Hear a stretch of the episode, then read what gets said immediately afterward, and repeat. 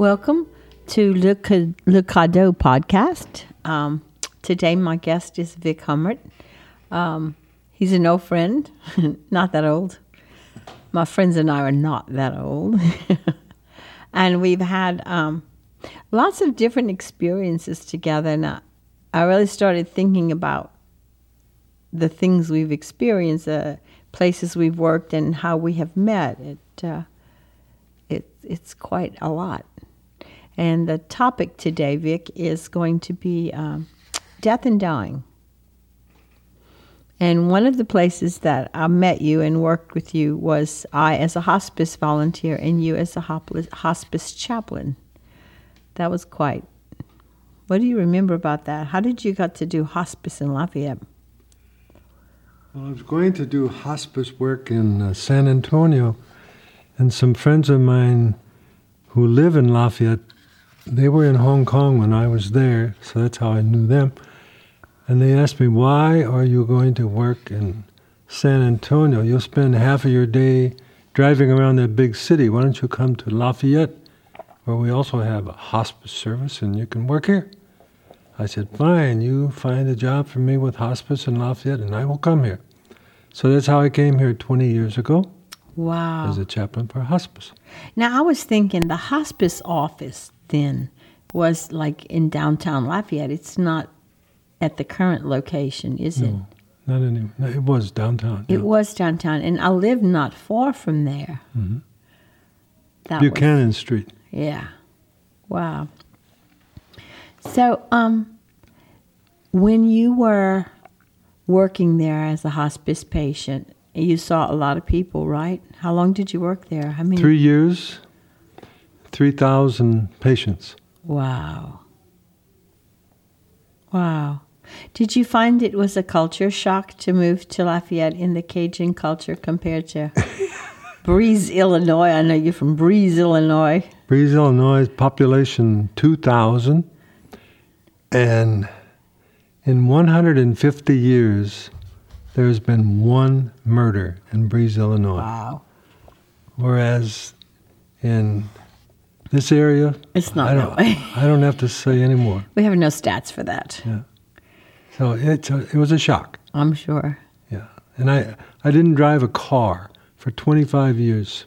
Wow. So when I came here, I found out that I had to have a car to visit, to visit hospice patients. And that was terrifying to get on Kaliste Saloom, Ambassador Caffery, especially in the, the Christmas season. It was a shock just to get out on the road, but I survived all that. So I it's 20 years. Wow. And 3,000 dying patients. Some, one of whom is still alive. Wow.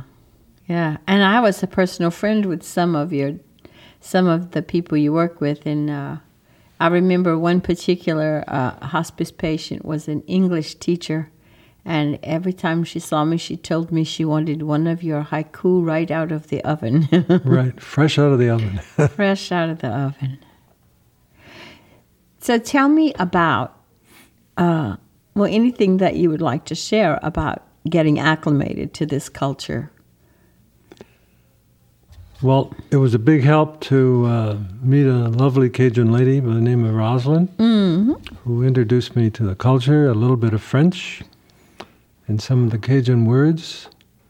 So, and then uh, it's a very warm culture. I mean, you don't have to know you don't have to know French. Her mother at a hundred, and, she died at a hundred and seven. Wow! But she was bilingual, so I didn't feel any pressure to learn French.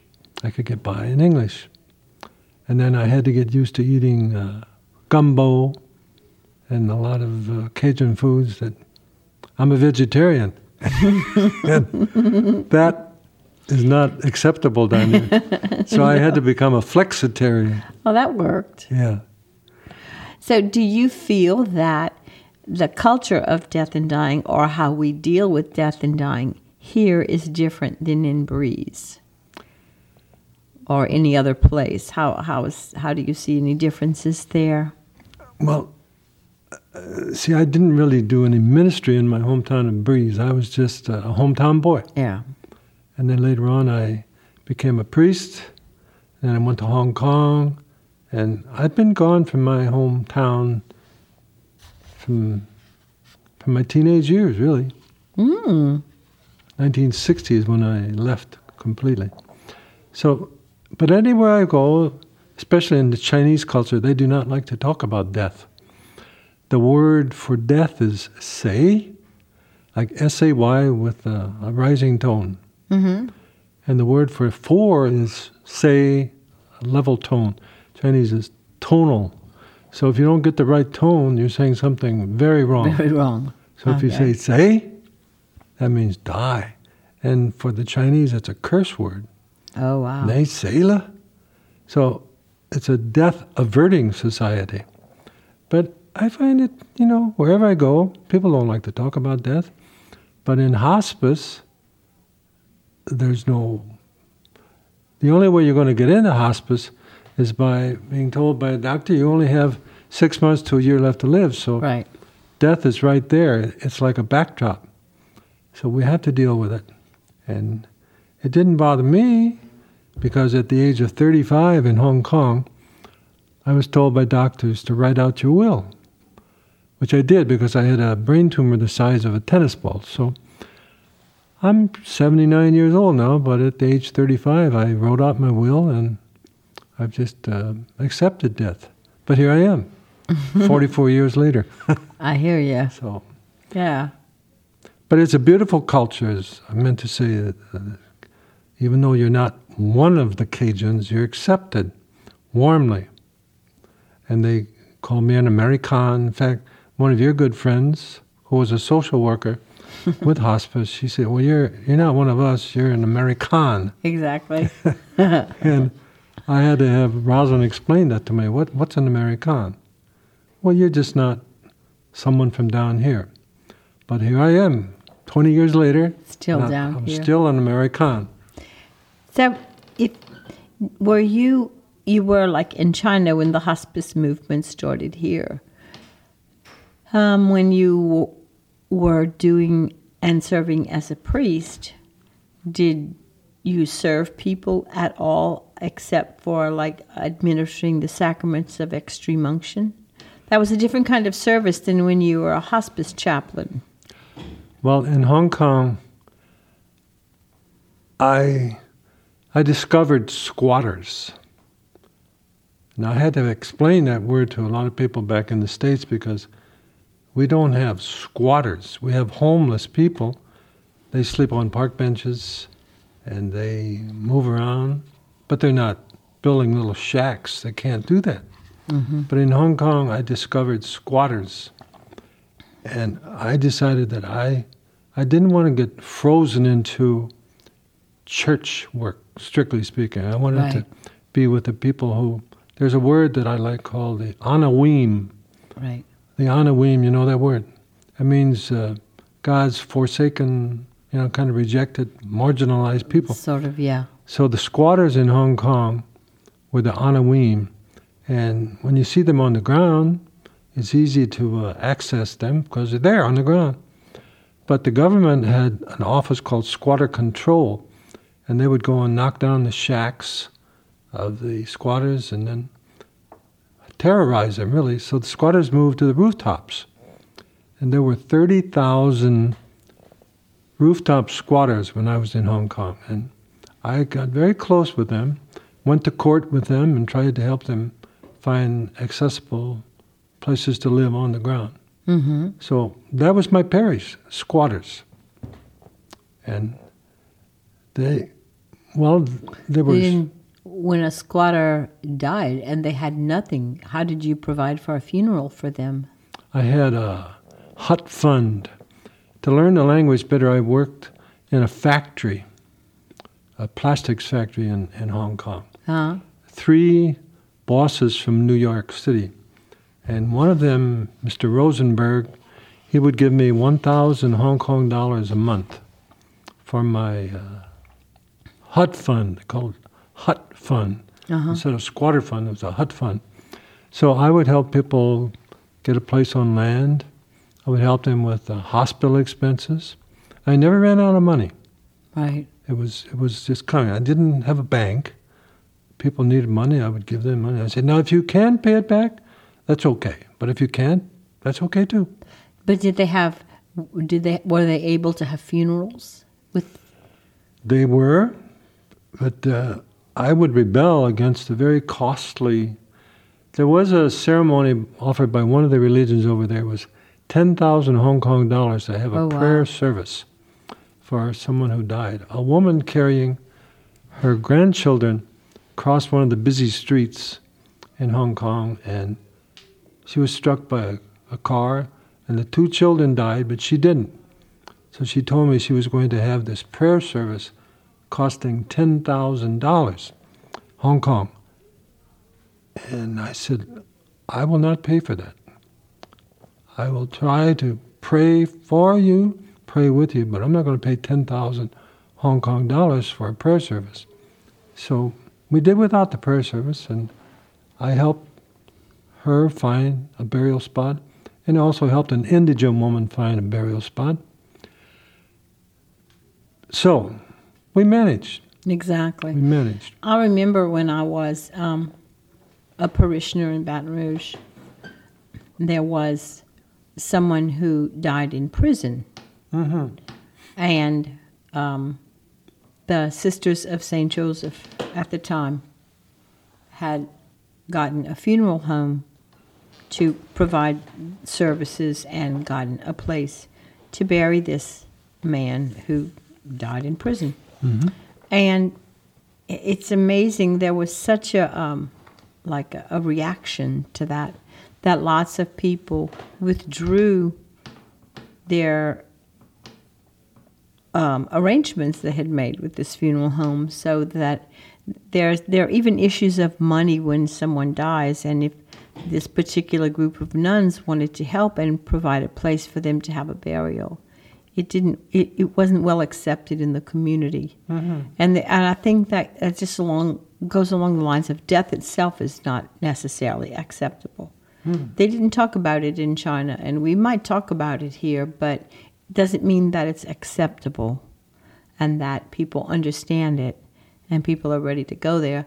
And I know, I remember I did a lot of volunteer work at um, one of the local hospitals here, and they did something called comfort care, which was a precursor to hospice to make an effort to educate people. Because what's happened is how we care for people that we know are dying and they have accepted that is different than how we care for someone who is not with hospice. hmm And so to be able to have palliative care or care that is going to help them just be comfortable rather than overcome an illness is a shift in thinking.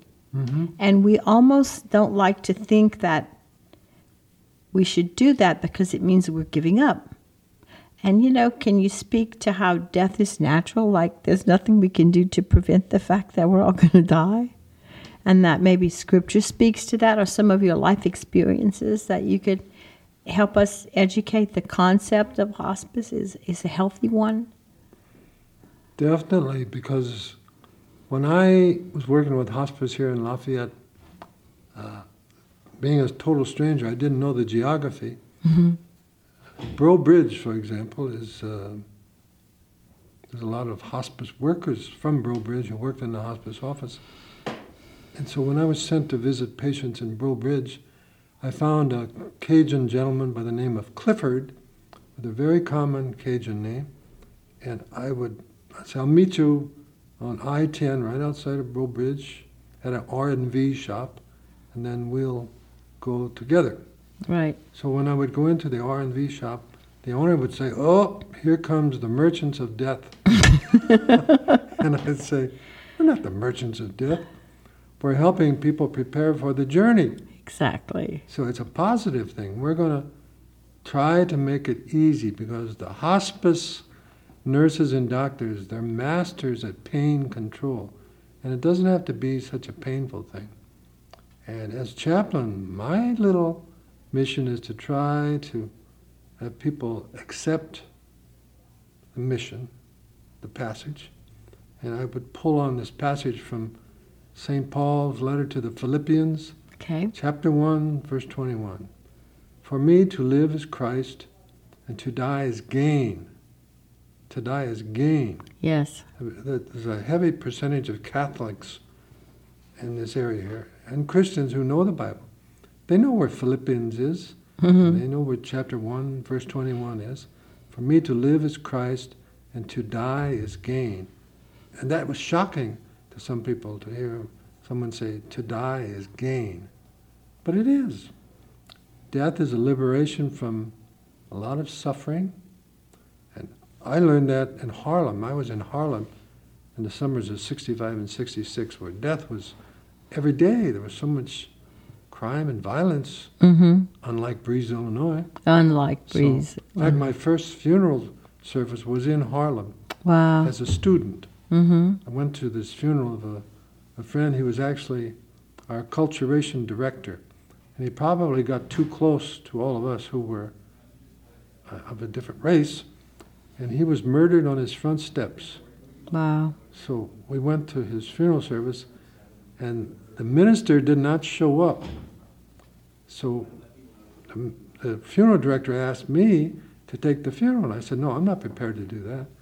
And then I sat there and we waited. A few minutes later, the director came again. He said, Please, I need you to take this funeral because there's another one coming up in a few minutes, and I have to get this body out. so I was pressured into taking the, uh, the, the service there.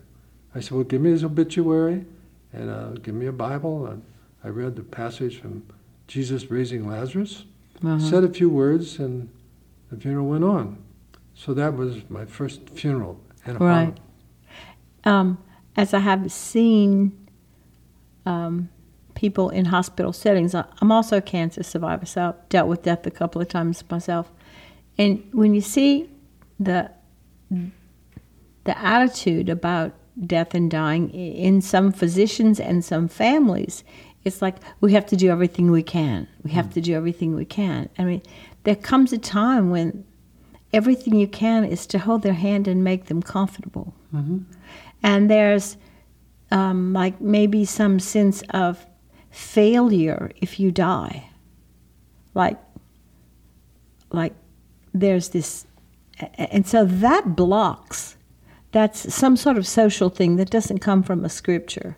And we read the scripture but we keep maybe um, bowing to to the social thing well they did everything they could but well there is nothing someone can do that's going to stop us from dying and we just it's just such a um, it's heavy in so many ways but I, um, I also understand and that if you can accept the fact that death is really the ultimate healing Mhm. and that you're going to then you live freer there's a freedom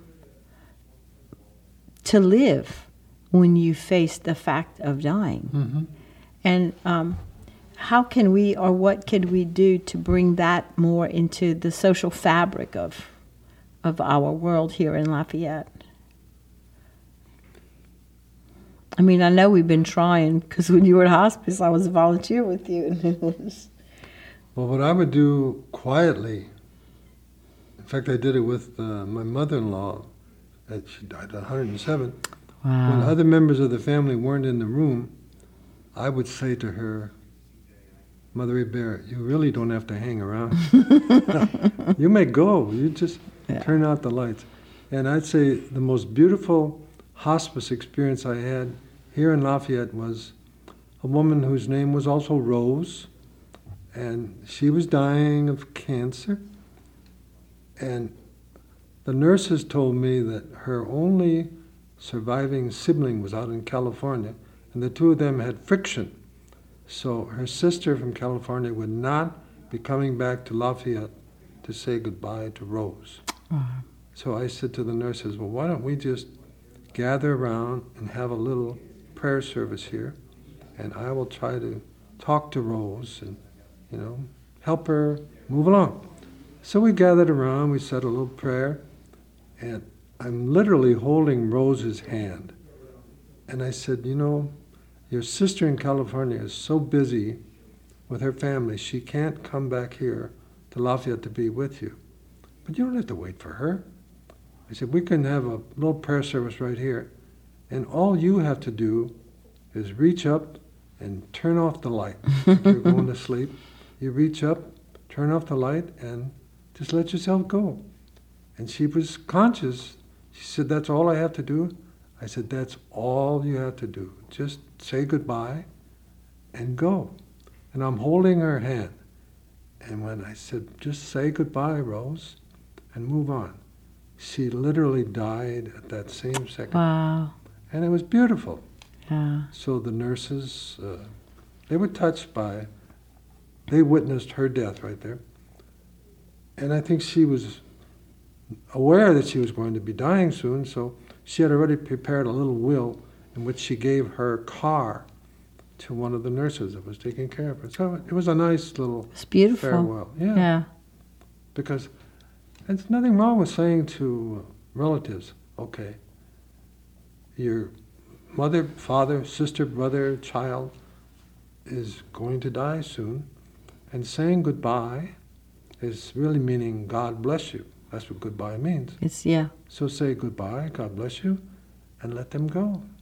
Well, do you think that you were ever taught the reality of that in your training as a priest? No. I, I don't think that the physicians and nurses are being taught that in medical school. So we're having to apply something that we understand is necessary, but it isn't taught anywhere. So we're kind of like a school right here, you know, like um, I, I was very grateful. My mom died in 2005, and hospice was uh, a, a wonderful help for me because although I knew what was going on, I couldn't ever tell my siblings because I'm just a sibling in that Right. family. And and when they would say it's time for this or it's time for that or you can look for this, then I didn't. I could just be. I could be my mother's child. hmm And uh, I have a friend who still has a ministry of playing the harp, and she played harp for mom, and and I could truly have a feeling of rejoicing when mom died because we were getting ready for that. And you know, but it's but people who in the medical field don't necessarily get that, and and so when when someone decides that they want hospice, they have to say sometimes goodbye to their old doctor and then go to a new doctor, and then there's a, a a shift, but it's a it's a shift into comfort care, hmm and I don't I don't think I don't know how we could get this taught. I don't know what could be a requirement to teach the priests and the doctors and the nurses and all them together on on the spirituality of death and dying. I, I think it, it could be an inter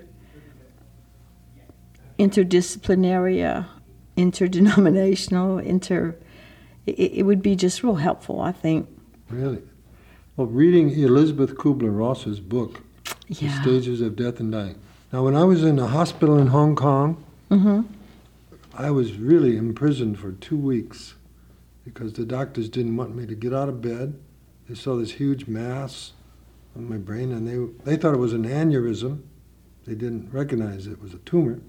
So I had to stay in bed for two weeks. And people would bring books into me. So I read The Stages of Death and Dying, and I realized I had gone through all those stages. There's uh, the first stage, which is anger. Well, anger and denial are first and second.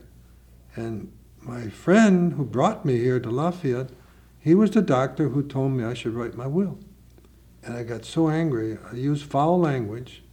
I said, I'm 35 years old, and you've turned me into a 95 year old man. and he said, I'm sorry, but this is the medical report. You better write out your will. So it's anger, denial, bargaining. I bargained for more time because I was only 35. And there's sadness or depression. And then finally, peaceful acceptance. It doesn't have to be one, two, three, four, five like that. Yeah, They're they all come and go. They come and go. exactly. It can be a, a cloak, you know, of many different colors. But I reached stage five where I thought, well, I don't like having these seizures, which the, the brain tumor brought on, and I guess I would rather die. So I, I just kind of uh, opened my arms and said, yeah, I'm ready. And here I am at 79, and I'm totally free.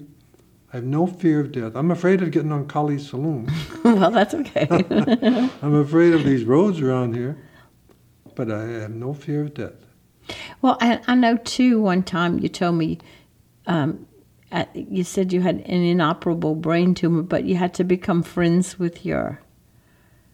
You had to become friends with your brain tumor, and so you, that's a that's like a that's becoming friends with your illness rather than fighting it. That's a novel idea, We but it makes be, sense. We have to befriend our weaknesses. Yes, So, and you know that I write haiku poetry. This is three lines, yes, I do. five, seven, five. Do you have one for us? Well, my first haiku was, "We cannot outrun brain tumors, so just relax. then call them your friends." So that was my first haiku, wow. and I'm up to fifteen thousand of them now. See, accepting what you have doesn't necessarily mean you succumb to it. No, And there, there are some people who, well, we don't want her to know she has that because then she's going to give up or something. Well, accepting is not giving up. Mm-hmm. Accepting is knowing what is to be expected, but we can always surpass those expectations. Mm-hmm. Because look, I was 37, you're 35, and we really are old friends today. we're witnesses to survivability. exactly. Another thing that I think um, was important as I, I understood it in real life when I worked with you, when you volunteer with people who are dying, then you volunteer to be with people from all walks of life. hmm So if you were in China, you would have volunteered to serve the squatters, and so in in this area, you volunteered to serve people who live in the projects, or people who are of different everything than you, socioeconomic level. I mean, the whole thing. So there's also something about a sensitivity to people who are not in your culture. You know, I just got back in October. We did a, um, two weeks in India to learn about death and dying, and I, I was privileged to have heard Elizabeth Kubler Ross speak in Baton Rouge, and um, we we saw people of different faiths readily deal with death and dying in um, in a more natural way than we do. hmm And I don't know how we could help to educate the people in our medical institutions and religious institutions to allow death to be seen as a natural process and not the end of anything but a beginning. I don't know either. Yeah. But I, I found that people who fill out the advance directives, Right. which means they don't want any unusual means taken to Right. prolong life, uh, they can be ignored by certain doctors. Oh, I had to I had to do some advocacy for that particular issue. I think that's very, it's abusive. It, it is, and and if you yourself have written this, which says you you don't want any like, um, you don't want to. You want to be able to go naturally when the time comes. You don't want to be uh, intubated. You don't want anything that's going to keep you there if your body can't sustain you. Anything in that, including a feeding tube, I think is part of that. Right. But if you write that and you don't have someone in your family to stand up for you for that, it won't be honored. And that's a shame. There's- Um, it's contractual, and I don't understand that either. But I've I'm had not a lawyer. And no. there's also, yeah, you must say, well, I don't want any more surgeries. I've had five brain surgeries, and you can be my witness right here. I do not want another brain surgery. One is enough. One is enough. So I have several friends, and I've told them, please, when the time comes for me, please tell my lovely wife that I do not want another brain surgery. I asked the neurosurgeons, have you ever had brain surgery? No, of course not. I said, well, then you don't know what I'm going through. no. We have to laugh at it, but they're not going to volunteer for brain surgery. Yeah. They can they can administer it, they can perform it, but they don't want that experience on themselves mm-hmm. because they don't know how they're going to wake up without a limb, without the ability to speak. Cognitive facilities are gone. So I do not want any more brain surgeries, and that's on my advance directive. Right. It's a matter of accepting the passage. Right. From this this life to the next life, and it, it involves faith, and with faith there's doubt. There's doubt. That's what makes faith faith because it's not having certainty. Okay. But we do have some kind of belief that there is another world. In fact, a friend of mine in Philadelphia, when he was 45, he had a big heart surgery, massive heart attack. So he was in, a, and by the way, he's a he's a mortician. At 45 years of age, he's in a Philadelphia hospital. And one morning he feels his feet become ice cold. So he rings the, the bell. A nurse came in and she said, Well, Mr. Donahue, you rang the bell. What's the problem? He said, Nurse, he said, my feet are ice cold and the cold is coming up my legs. I think I'm dying. And she said, Yes, you are dying. So she hit the code blue button. And then he got very emotional. He said, Everybody came in to my hospital room there. The uh, doctors came in, the nurses came in, the code blue crew, he called it. and they had that fibrillator. He says, They shocked me. They're giving me injections. They're pounding on me. No, no, no, Mr. Donahue, you can't die. You can't die now. He said, I died. I literally died. And I felt my spirit go to the top of the room. And I'm looking down on that code blue crew. Wow. And they're pounding on me and they, they didn't want me to die. and he said, I was so peaceful at, at the top of my room. My spirit was gone. And I'm up there and I'm looking down, and he used some vulgar terms on that blankety blank code blue crew. and he says, Shh. They brought me back into my body. And I was so blankety blank angry because he said it was such a beautiful experience. Now, you must hear him describe that himself, but I'll never forget that description of a man who died and came back to life. And I had that experience when I was a child I drowned at the age of eight and someone saved me. Wow. But my life went by me in cinema fashion, real like you're watching a movie and then you turn it up as fast as it will go. I saw my whole life go by. And I was saved by a high school student, and after I spewed out all the water that I had taken in. So I'm a survivor. And here wow. I was only eight years old at that time. And there are lots of things uh, there are lots of studies now from people who have had what is called a near death experience, yeah. which explains the afterlife not in the terms of any specific religion. Mm-hmm. And it's just, it's a general thing and it's a reality, and we can see it as a reality. Uh, and it brings some, uh, some benefits. And, but when you stop and think about that, you know, he, he was watching them during his own code, and he was like, no.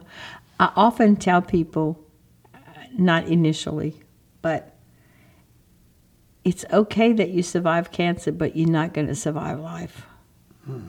You know what I'm saying? Because so many people think, okay, well, I, I, had that now, I got it made. Well, you got it made until something else is going to come along. Right. You know, I, we're blessed and fortunate enough to have it made through a few things only to prepare us for what we really need to prepare for, which we don't even know is coming. So a lot of people who are cancer survivors die of something else. Mm-hmm. So you know, it's uh, I, I I don't know how, but it's a natural part of who we are, and it's kind of like it's just I'm curious as to how we could teach it because we have to be creative about that because it's not in a curriculum yet. There is a course on death and dying here at the university that people can take. I took it. Started by Sarah Brabant.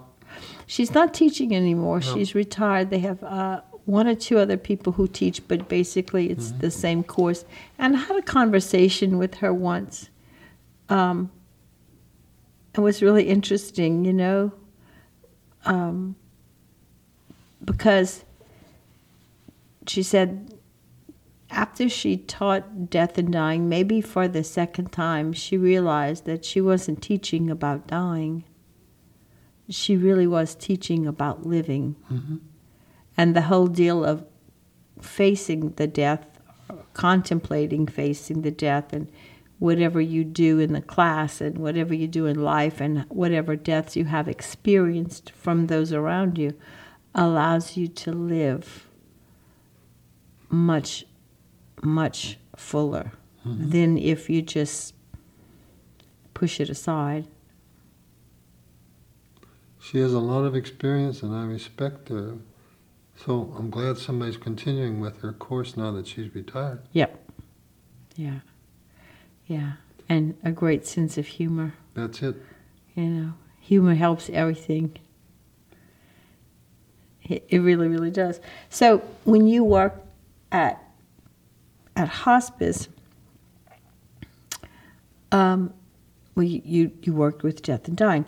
Then you you you also did uh, a stint with uh, not prison ministry, but Yes. you you worked at as I was a the jail chaplain the jail chaplain. from 2000 until 2008. Well, did they have a hospice piece there? Because we have gone, some of the hospice volunteers have been to prison to help their prisoners who do hospice. Do they have a hospice at the local jail? I really don't know. I had to leave in 2008 because the doors in the jail weighed 200 pounds. Oh, my goodness, yeah. And I had two surgeries on my only functioning hand in two years, and the doctor said you must get out of that jail because you're going to lose your good hand, and if Right. you can't use your other hand, you're an invalid. So I left. So I've been gone since 2008, and I don't know. I'll I'll check with the local chaplain and see if they do have a hospice service. Well, I mean, it's not a long term facility like we No. were at long term jail, so I would assume, but I'm just wondering if there was any. Um, any kind of services like that there only because we had been to mm-hmm. long-term prisons Angola definitely Definitely, hospice. yeah. yes. yeah because those are those are life sentences for most of the people out there. But I will find out. I doubt if there is in Lafayette because it's because it's jails. short-term Jails are just short term. exactly A prison is long term. Right. Jails are short term. but wherever people are whether whether they are in jail or they're squatters or they live in the projects they all have the same needs Yes. and we kind of forget that because we get comfortable with people who are our peers and we just we just kind of stay in that comfort zone Well, I think that um, it's a subject that people really don't want to deal with. They want to deal with it, but yet, what do we do when we get a newspaper? I mean, one of the first things we do is go to the obituary, see which one of our friends or relatives has uh, checked out, right and uh, I do that. That's a pattern for me. I turn on the Amy Goodman and the news of the day, which is a lot of news about death in Aleppo, right Afghanistan, Iraq. Then I checked the local deaths, which And as you get older, you say, "Well, I didn't see my name in the paper, so I guess I have another day." You know, yeah, there is that. This is true. We do, and we and we and we. You know, I don't I don't know what other cultures are like, but we faithfully attend funerals. Mhm. and and show support for the family. And, and, and one of the most common, well, I don't know what to say. But even if we don't know what to say, we usually show up. Just be there. You know, so there's a lot of there's a lot of ease maybe in even funerals and funeral planning mm-hmm. if if there's maybe a, a greater sense of that this is natural mm-hmm. even if it seems the child is young or it was unexpected or it was a every death is natural even if we don't like the circumstances of how the death came to be. And I, and I think that that in itself could be real helpful. So I don't know. Maybe Well- in in in your retirement and we could ask the- In my Sarah to consult us. We could start a school for death and dying but not that you're going to die in the school. Go ahead. Well, I think it's so important just to be there, to be there. We don't have to say a lot. Uh, there's a friend I have here in, in Lafayette. He lives in poverty, and his son died suddenly. And he called me and he wanted to know if I would have a funeral service for him on one of the holidays of the year. mm. And I said, Well, you don't have a minister or a priest? No, he said, I do not. I said, Well, how are you going to have the funeral if you're unemployed? He said, I'm renting a casket from one of the uh, funeral directors in town here, and my son is going to be in this rented casket. And all I want is for you just to come in and say a few prayers. I said, Well, of course I will do that. So I will never, that's the most memorable funeral I've had. wow Outside of holding Rosemary's hand when Right. she died. So here we are at this funeral home, but the director was kind enough to let him rent the casket for this, this service. And that is a kindness Yes. And, you know, that's a very expensive thing. But I have a friend in town who's a carpenter. His nickname is Corky. And, well, I've been living with uh, a brain tumor for 40 years. And I said, I'd like to have my casket made to save my wife the trouble. He said, Well, sure, I'll take care of that for you. I said, Make it plywood the cheapest possible. He said, Well, are you close? I said, You mean close to the funeral home? No, no, no. He said, Are you close to dying? I said, Well, I've got a brain tumor and I'm living on borrowed time. He said, Sure, I'll make that casket for you. Did he measure your height and width or something just to make sure you would fit? He asked me how tall I was. I said, I'm 6'2". So he, uh, he called up one day and he said, uh, I finished your casket. And uh, he said, I didn't make it out of plywood. I gave you pine wood. Ooh, Ooh, that's class, huh? that's very class. So I have a pine casket. And he put it in the garage of the Sarai Funeral Home on Simcoe. You're ready. So it's all there. I love it. Uh, one of the words that I remember down here is traka. Trouble. Traka is trouble, yeah. I, I don't want to cause a lot of traka for. Did I say that right? you sure did. I don't want a lot of traka for Rosin, so the the casket's all there. See, that's another part of, of the reality that you know. If you take care of those things as much as you can, when there's no danger, there's no pressure, No. it, it makes it a lot easier because you won't be there and they're going to wonder what did you want, what did you not want. That's a big that's a big gift to the survivors. Oh yes. It really, really is. It's just uh I don't know. Well, also before the fifth, fourth, and fifth brain surgeries, the neurosurgeon in town told me it's going to be an eight-hour, very challenging ordeal. So I thought, me, yeah, I'm not going to make it. I'm not going to make it. So I called the director of this home in town here, the funeral home, and at lunchtime he came over to the jail and he took care of all my funeral arrangements. So Mhm. it's all prepared. All I got to do is turn off the light.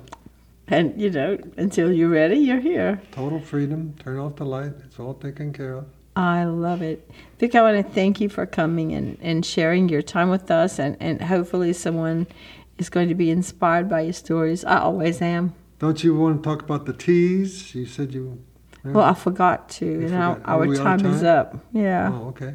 but we can uh, we can have that in the later. I'll have you come back. Oh, okay. Thank Sounds you. good. Thank you. I'm glad we're going to live another day. Me too. bye bye. Bye.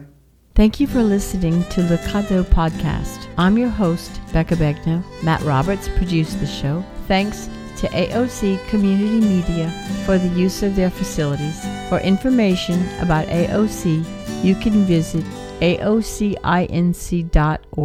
Thank you very much. Merci beaucoup.